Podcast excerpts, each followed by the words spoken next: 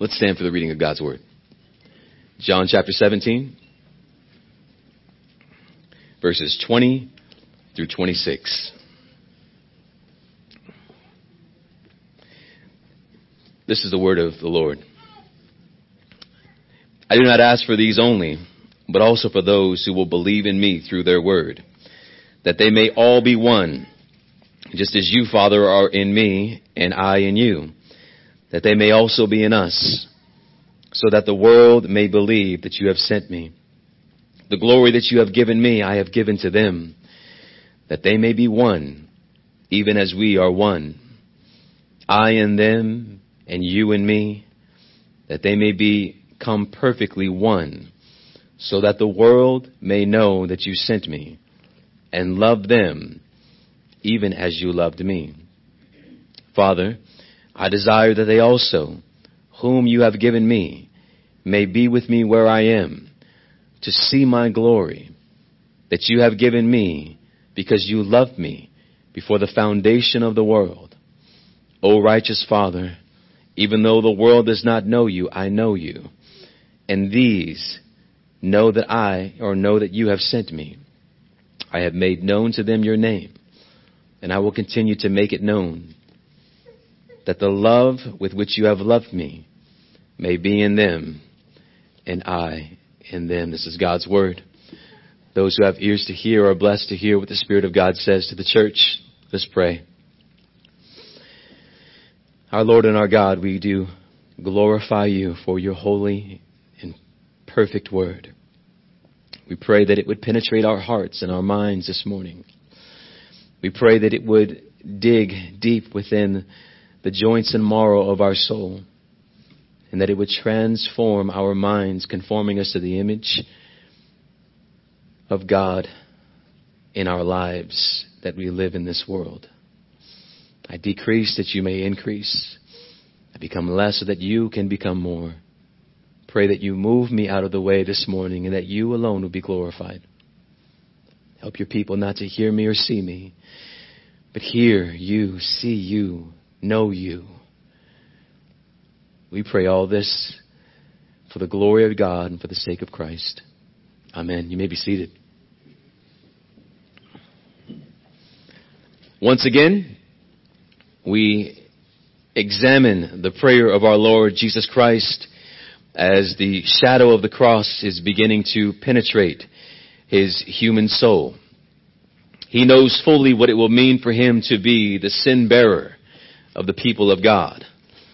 In the previous verses, our Lord prayed exclusively for the apostles. He prayed for their protection. There was a world that hated them. There is an evil one that was bent on their destruction. There was sin dwelling within their own hearts. They needed the prayers of their interceding high priest. He prays, Father, protect them. Our Lord prayed that his disciples would be sanctified, or if you like, set apart. Verse 17, sanctify them in the truth. Your word is truth. And these men were to be the very foundation stones of the Christian church, sent out as missionaries into a hostile world. And they would testify to that hostile world concerning the truth revealed in the Lord Jesus Christ. And Jesus prays that they would increasingly be set apart from the world unto God, so that they would testify to what God has revealed to them in Christ Jesus. Now in these verses before us, our Lord extends his prayers to all disciples that would be reached by way of the apostolic gospel. This prayer, as Calvin says, is a safe harbor for all who retreat into it, are safe from the danger of shipwreck. How does our Lord pray for those who will believe in him throughout the generations? This, by the way, would also include you and I. In the Lord's mercy, we are blessed to hear exactly how our Lord Jesus Christ prayed for his disciples. We find in these closing verses that our Lord prays that his people would be one, even as he and his Father are one. He prays also that we may see his glory. This morning we are going to consider the first aspect of our Lord's Prayer, that they may be one. Listen to how he says it though. Not that we may become one, but that we may manifest our oneness. Verse 20. Just as you, Father, are in me, and I in you. Question before we begin. When was the last time that you purposely and intentionally prayed for the unity of the body of Christ here in Bakersfield and throughout the world? When was the last time that you prayed for the unity of the body here in Bakersfield and throughout the world? There are just two, maybe 3 points that I have for you this morning, and they are once again going to be formed in the form of a question. The question I have for you, number one, which is our first point, is this: how are we to be one? How are we to be one? Verse 20 and 21. I do not ask for these only, but also for those who will believe in me through their word, that they may all be one, just as you, Father, are in me and I in you, that they may also be in us, that the world may believe that you have sent me. Our Lord is looking down the corridors of time, if you will. He is looking forward to those for whom he will lay down his life, you and I. How is it possible that people from different cultures and different countries, people divided by languages, class, education, and personalities, etc., how is it possible that we could ever be one?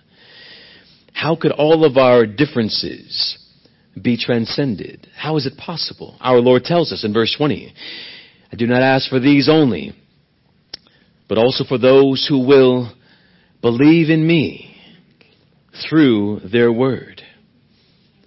Oneness, unity, is accomplished by our believing in the Lord Jesus Christ.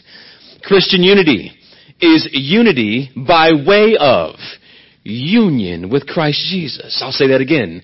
Christian unity is unity by way of union with the Lord Jesus Christ. He is the center of our union. He is the center of our unity. Our unity or our union is established in Christ. It is through believing in Jesus Christ that you find yourselves set apart to that great multitude of men and women, boys and girls, in all the ages throughout history, who are together, united in Christ because of their faith in Christ.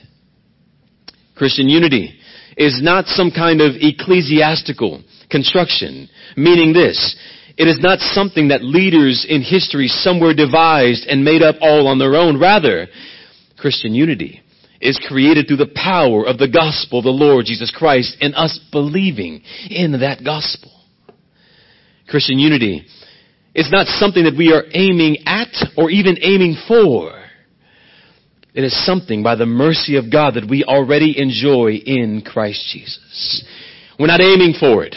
We're not shooting for unity. It is something that we have in Christ. He is the point of our unity. Verse 21 and verse 22. That they may all be one, just as you, Father, are in me and I in you, that they may also be in us, so that the world may believe that you have sent me. The glory that you have given me, I have given them, that they may also be one, even as we are one. Ask yourself, or maybe you already are asking yourself, what is the Lord saying here? What does he mean when he says, the glory that you have given me, I have given to them, in order that they may be one, even as we are one? What does he mean? What is this glory that the Father gave to the Son, and that the Son in turn gives to his people? What is that glory? If you look back at verse number 11, we see exactly what that is. I am no longer in the world, but they are in the world, and I am coming to you. Holy Father, listen, keep them in your name, which you have given me, that they may also be one, even as we are one. What is this glory? It is this: keep them in your name, the name that you have given me. The name of God is the revelation of God. It is the revelation of God's triunity in the person of the Lord Jesus Christ. So what is Jesus telling us concerning Christian unity? It is that unity is created by the gospel, and that gospel is the purpose of the triune God. The glory that you have given me, I have given to them.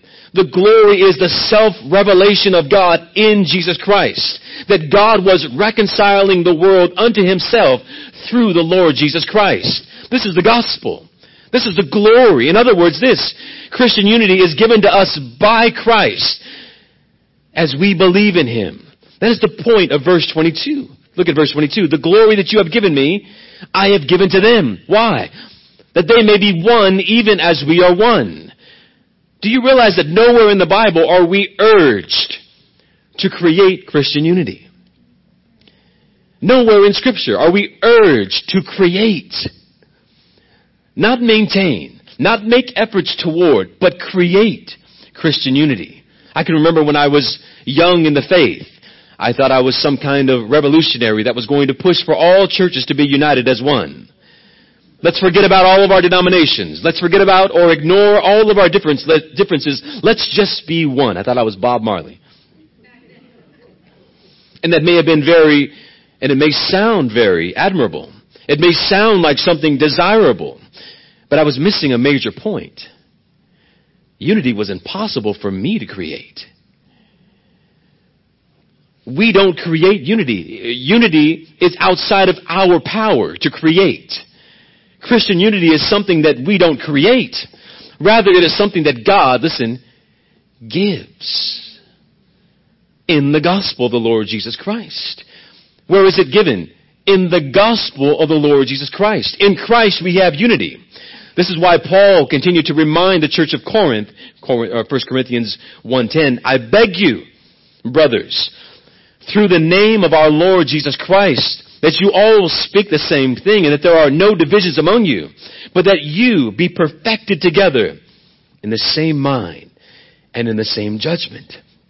Why did Paul have to remind the believers in Corinth and other churches, but especially in Corinth, of their unity? Because in Christ, we have unity through the gospel. And in the church of Corinth, like in many churches today, they were damaging that unity because of their own selfish desires. We have unity in Christ, and yet it is possible for us to rupture Christian unity. We have unity in Christ, and we can rupture that unity by our pride and by our selfishness and by our own disobedience, which is why Paul encouraged the church in Ephesus, walk in a manner worthy of your calling to which you have been called, Ephesians 4:1-3, which with all humility and gentleness, with patience, bearing with one another in love, eager to maintain the unity in the Spirit in the bond of peace. He does not say create, but rather he says make every effort to maintain that which has been given to you through the Spirit of God. Make every effort. And yes, brothers and sisters, yes, dear ones, it does take effort. It does take work. And often, it is not easy to look across the person sitting next to you or across the aisle from you and say, I genuinely desire unity with that brother or with that sister. And I will make every effort in order to maintain the unity that has been given to us in Christ. Sadly, though, sometimes the church of the Lord Jesus Christ is unrecognizable. I often look back at the pictures of my right leg after my cast was taken off. And if you've ever had a cast for any length of time, you understand and know the joy of having it removed. And you also know the horror of finally seeing what has been hiding under that contraption of bondage for all of those months. It's hardly recognizable. It was, in my opinion, grotesque. It was disfiguring. It was horrifying when I saw my leg. I can remember thinking, that's not my leg. It was sick. It was a stick. And it's often the same principle with the church of the Lord Jesus Christ. We often look at the church and we cannot believe what we see. It's often disfigured, disjointed, dismembered, divided. And we say, this cannot be the church. Not the church of the Lord Jesus Christ. Our pride, our selfishness, our disobedience can so disfigure us that we are hardly recognizable from what the Scriptures describe us to be in the Lord Jesus Christ and how we are united in Him. The fundamental point is this. Christian unity is unity in Jesus Christ. The unity of the church is unity of the twice born. Unity of those who have been born again. Unity of those who have been regenerated by the power of the Holy Spirit. Those whose lives have been invaded by the grace of God in Jesus Christ and by the power of the Holy Spirit. Now notice something. How is that unity initiated? Verse 20. Through those who will believe in me through their word. Believe in me through their word. Believing in Jesus. Believing in Him as the word of the gospel is proclaimed or made known to us. We trust in Christ. It is this. It is the apostolic gospel. It is the apostolic gospel, the faith once for all delivered to the saints that configures Christian unity. It is the apostolic gospel that initiates the unity of the saints through their word, he says. At the heart of that faith is the gospel once for all, given to the apostles, passed on and delivered to all peoples of every nation, tribe, and tongue. It is Christ and Him crucified that we believe, and we are then united in Christ. We who have trusted in that apostolic gospel are all in Christ. We are all no longer rich nor poor, slave nor free, Greek nor Jew. We are in Christ. We are one. That unity in Christ is initiated by the ministry of the apostolic gospel. And I simply mean the gospel that was given by Christ to the apostles to pass on to even you who are sitting here today. We who believe in Christ through their word. We unite on the basis of the message of the gospel. I'll say that one more time so that you heard that clearly. We unite on the basis of the message of the gospel. Do you believe in the gospel, the apostolic gospel, the faith once for all delivered to the saints that has been inscripturated for us by the Holy Spirit in His word? Do you believe that gospel? Do you know that gospel? There can be no Christian unity beyond the apostolic gospel. That is our starting point. We believe in the apostolic succession. We believe in apostolic succession, not as Rome does or as Anglicans do, but we believe in the apostolic gospel succeeding and pressing on and pushing on to every nation, tribe, and tongue until it reached you and I here today and beyond us tomorrow should the Lord tarry. That is the starting point of our unity. We uphold this truth. We stand for this truth. We are united based on this truth. We believe in the gospel once for all given to the apostles and passed on to the church. That gospel is this, that God is holy. He is the eternal one. He created man in His own image, man to love Him, to worship Him, to enjoy Him forever. That man was Adam. Adam disobeyed and rebelled against God, and when Adam sinned, he sinned for all and represented all of humanity. And in Adam, we have all fallen. We have all been depraved. Because of sin, we were separated from God. We were unwilling and unable to come to God on our own. But God, being rich in mercy, sent His Son, the Lord Jesus Christ, to live the life that we could never live, to die the death that you and I deserved. And He rose from the dead, conquering sin, death, and the grave, that you and I might live with Him, worship Him, enjoy Him, and be united to God forever, having peace with God. And if you repent of your sins, trust in Christ for the forgiveness of your sins, you will be saved, rescued from the wrath of God. This is the gospel.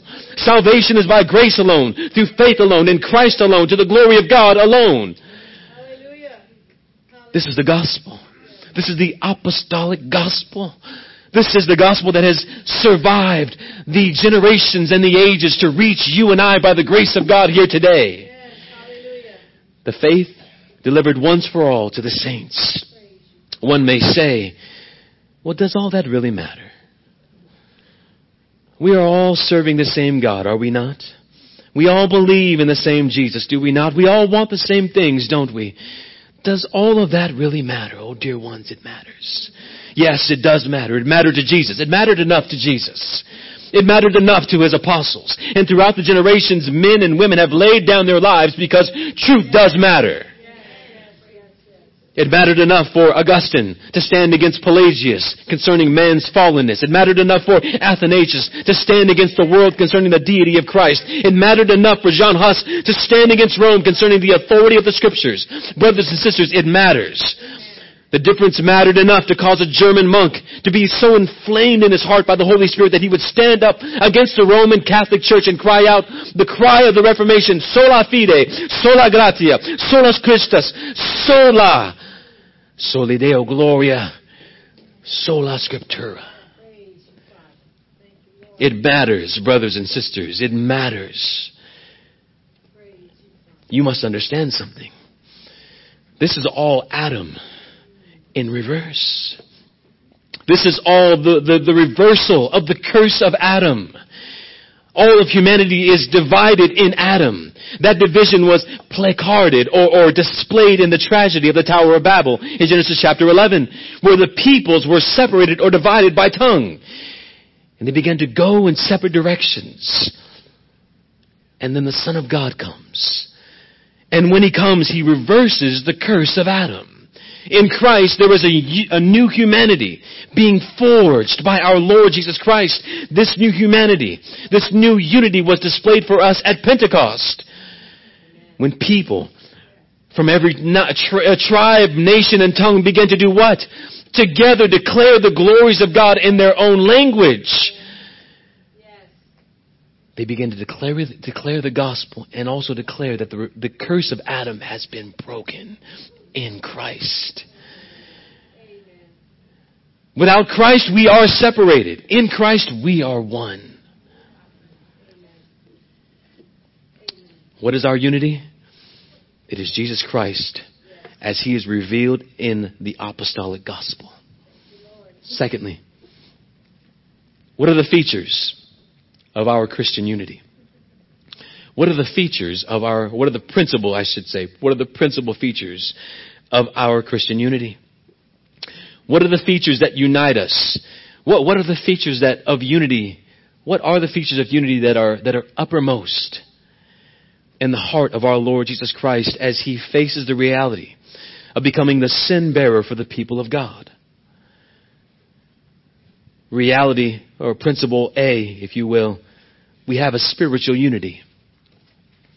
We have a spiritual unity. Verse 21 and 22, that they may all be one, just as you, Father, are in me, and I in you, that they also may be in us, so that the world may believe that you have sent me. The glory that you have given me, I have given to them, that they may be one even as we are one. The unity that we enjoy in Christ, listen, is a unity that is patterned after the unity within the Godhead. Or if you like, the unity of the church is a reflection of the unity within the Trinity. There is at the heart of the Trinity a mutual indwelling. The Father indwells the Son. The Son indwells the Father. The Spirit indwells the Father. The Spirit indwells the Son. Theologically, it is called the co-inherence. The theological word for this is called the co-inherence. And please understand this, that the Son is the Son. He is not the Father. Amen. There is no merging of identities in the person of the Father, Son, and the Spirit. The Father has always been the Father. The Son has always been the Son. The Spirit has always been the Spirit. But there is a co-inherence in their individuality. There is an essential bond in their unity. Paul encourages the believers in Ephesus, Ephesians 4:3, maintain the unity of the what? Of the Spirit. Maintain the unity of the Spirit. Christian unity is created and bonded by the Holy Spirit. It is a unity of coherence, co-inherence. We exemplify that unity every single time that we meet.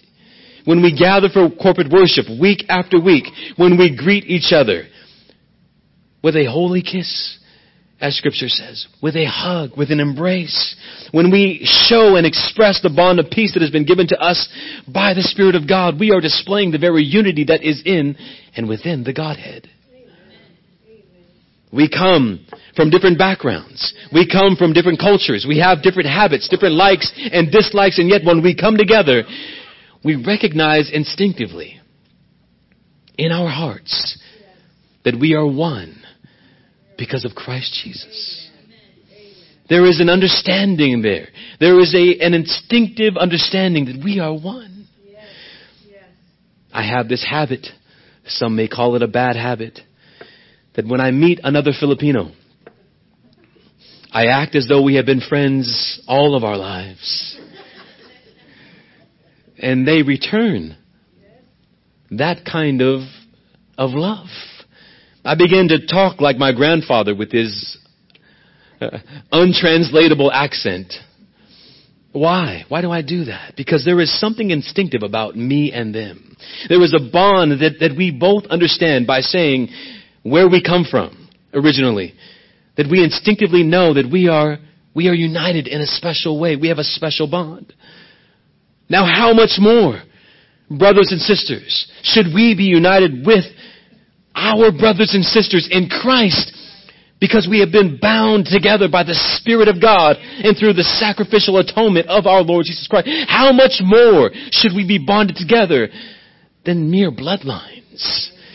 We are talking spiritual lines that have been connecting us from all eternity and that will continue to connect us for eternity. Someone introduces us to another believer who is from China, who is from India or Europe, and we automatically welcome them. Why? Because there is a bond that we recognize instinctively through the Spirit, that we recognize that person and us, we are one. We have brothers and sisters in Christ that are from all over the world, that when you meet them, though you do not speak the same language, you could say to them, Christ is Lord. And they will say to you with a handshake and a smile and maybe even an embrace, Amen. And one day you will be able to understand their language when we are united in heaven at the marriage supper of the Lamb. Christian unity is essentially, foundationally though, spiritual. And whenever you think of the word spiritual, you should always capitalize it in your mind, because it is something that has been created by the Holy Spirit. It's not only a spiritual unity, but it is also letter B, a scriptural unity. We find this in verse 20. I do not ask for these only, but also for those who will believe in me through their word. It is a scriptural unity. Unity without the apostolic gospel is a facade, and it is a lie. Unity without the apostolic gospel, it is a facade, and it is a lie. It is deceptive to pretend that we have unity when we don't agree on the gospel. There are so-called Christian churches here in this city that name the name of Christ, and yet, listen close, they deny the Trinity. I have an email that I'd be willing to show you of one pastor who has 10,000 members who outright will not say he believes in the Trinity, who actually calls it a debate that's been going on for years, and who says all of the words concerning it, that it's just theological babble. We are not united. The deity of Christ, the depravity of man, salvation by grace alone, apart from the works of man, These are all essential doctrines and more. And to pretend like these essential doctrines don't matter and that we could unite apart from these doctrines, it is deceptive and it is untrue. It does matter. If the church does not hold to an orthodox teaching of the Trinity, the deity of Christ, humanity of Christ, the authority of Scripture, salvation by grace alone, etc., then we are not united. We cannot and will not set aside those truths for the sake of unity. Alistair Begg said, Christian unity is based on truth and should never be sought at the expense of truth. We don't set truth aside for the purpose of being united. Submission to the truth of God is a necessary precondition to Christian unity. Amen. I'm going to say that again. Amen. Submission to the truth of God is a necessary precondition to Christian unity. That's right. But let me encourage you on this, and also let me challenge you on this. It's not just having right doctrine. It's also having a right heart. It's not just having a right doctrine. It's also having a right heart. When Jesus speaks about those who will believe in me through their word, the great concern of the apostolic gospel is not only to furnish our minds with right notions and with correct doctrines, but that we also learn to obey the teaching of our Lord Jesus Christ, in that he showed much grace. The grace of the Lord Jesus Christ, who for your sakes became poor, though he was rich, who humbled himself, who stooped at the feet of his disciples and washed their feet, who spoke the truth in love, who did nothing out of selfish ambition or vain deceit. And do you see the balance there? We cannot simply say, I know the gospel, and yet we are unloving in presenting it. That would be a complete contradiction. To have all of the right doctrines, to be able to destroy all of the arguments and yet be cold and unloving to those to whom you are sharing that gospel with. Know your doctrine and have a heart of love and grace to those whom you share it with. What does our Lord say? By this, all men will know that you are my disciples, when you have love for one another. And yes, this is first and foremost to your fellow disciples. And yet we are to display grace to those who are not yet followers, who are not yet disciples of Christ, and who have wrong notions about Christ. We are to be gracious toward them, loving toward them, not compromising, not dismissing truth, but yet being graceful and gracious when we're sharing truth with them. What does Paul say? Though I speak with tongues of men and angels, but have not love, I am a noisy gong or a clanging cymbal. You hear that? Though I speak with the tongues of men, or tongues of men and angels, I may have high words, God-exalting words, but if I do not speak them in love, then I am nothing but someone making a lot of noise. This is an area that I confess I need help in my own life. What about you?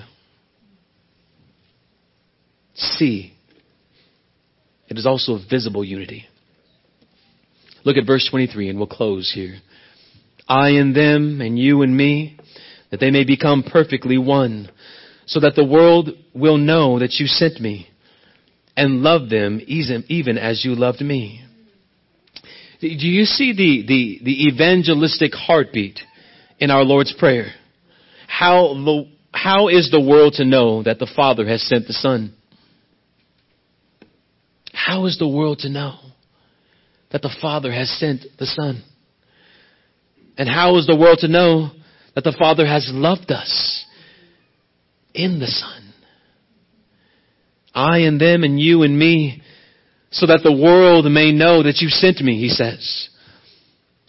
Jesus is speaking about the visible impact of our unity, the visible impact that we will have on the unbelieving world when we display the unity that is ours in Christ Jesus. He envisions unity of the people of God moving upward toward completeness. And what does he say? That they may become perfectly one. We are on a journey, not towards Christian unity, but a journey from unity to perfection of unity. Do you hear that? We are on a journey not toward Christian unity, but a journey from unity to perfection of unity. Why? So that the world might know. So that the world might know. Jesus is saying, seeing our unity in Christ will help the world to know that the Father has sent me. What is he telling us? He is telling us that the gospel credibility in this world is not independent of church's unity.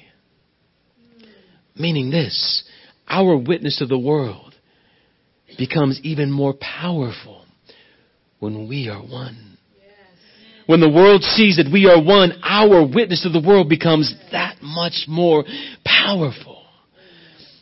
You may be wondering, wow, how will the world know that the Father has sent the Son, that the Father has loved us because of our unity? How is that possible? And why does it even matter? Think of the words of Jesus. By this, all men will know that you are my disciples when you have love for one another. Well, how is that practically displayed? When you go out of your way for one another. When you are always reaching out a helping hand to encourage. When you stand by one another through adversity. When you rejoice with those who are rejoicing. And also when you weep with those who are weeping. When you are always thinking about ways that you might serve your brothers and sisters better. It will be a witness to the unbelieving world, to the truthfulness of Christ and the legitimacy of God's love. Amen. The world will see them and say, see how they love one another. Why should our divided world take seriously a divided church? J.C. Ryle says, how painfully true it is that in every age, divisions have been the scandal of religion and the weakness of the Church of Christ. How often Christians have wasted their strength in contending against fellow brethren instead of contending against sin and the devil. How repeatedly have they given occasion to the world to say, listen to this, when you have settled your own internal differences, then we will believe. How true is that? How do you treat your fellow brothers and sisters? Are you humble before them? Are you loving toward them? When there is a disagreement, when there is something that you disagree with, do you love them enough to go to them? Or do you show that you actually hate them by separating? Do you hear that? There are brothers that I love in this church because they love me enough to come to me and say, hey, can I talk to you for a minute? Rather than going behind my or your back and leaving this church because of something that could be settled through a simple, loving conversation. There is not one thing that I will ever let come between my wife, that I will not go to her and that she will not come to me. And usually it's her being the humble one coming to me and say, can we talk? Because I love you enough, even in times of difficulty, to be the wrong one and to take it. Why? For the sake of our relationship, for the sake of our unity. We likewise, if we have brothers and sisters in this church, that we are, knowing that we are united to in Christ, we should be able to say, even if I'm wrong, I will take it for the team. so that we could be united. Not leaving here and backbiting against one another, but going to them and saying, I love you enough. I care about you enough. This unity is important enough, or that important to me, that I will come to you. Amen. And in doing so, all men will know that you are disciples of Christ when you show that kind of love to one another. How do you love the people here? We are but one microcosm in the large life of the body of Christ. But how do you pray for them? How do you pray for those who have also been washed in the blood of the Lamb? They are your brothers and sisters. We can easily point out their flaws and their inconsistencies, but we can rarely see our own flaws and our own inconsistencies. We can see all the specks, but we can't see the log in our own eyes. And hear me close. I am not saying that we don't rebuke, correct, or reprove, far from that. But that when we do so as family. As the grace, as with the same grace and care that we would with our very own family. Thomas Watson, the English Puritan, the very readable, by the way, English Puritan, says, there is but one God, and they who serve him must be one. There is nothing that would render true religion more lovely or make more proselytes, more converts to it, than to see the possessors of it tied together with the heartstrings of love. In his church, the Lord Jesus Christ is building a new humanity. Sin had divided and scattered the human race and alienated us from God. In the church, the Lord Jesus has begun the work of gathering together his sheep into one humanity whom he calls the church. Ephesians 2:14, for he himself is our peace, who has made us both one and broken down in his flesh the dividing wall of hostility. You cannot bend before the cross of the Lord Jesus Christ with others who are also bending their knee and not have your first reaction be to embrace them. You cannot bend your knee and then look to your left and right and see others who are there with you, bending their knee, and not have your first reaction be to embrace them. And then when you stand and walk with them, then share with them the works of Calvin.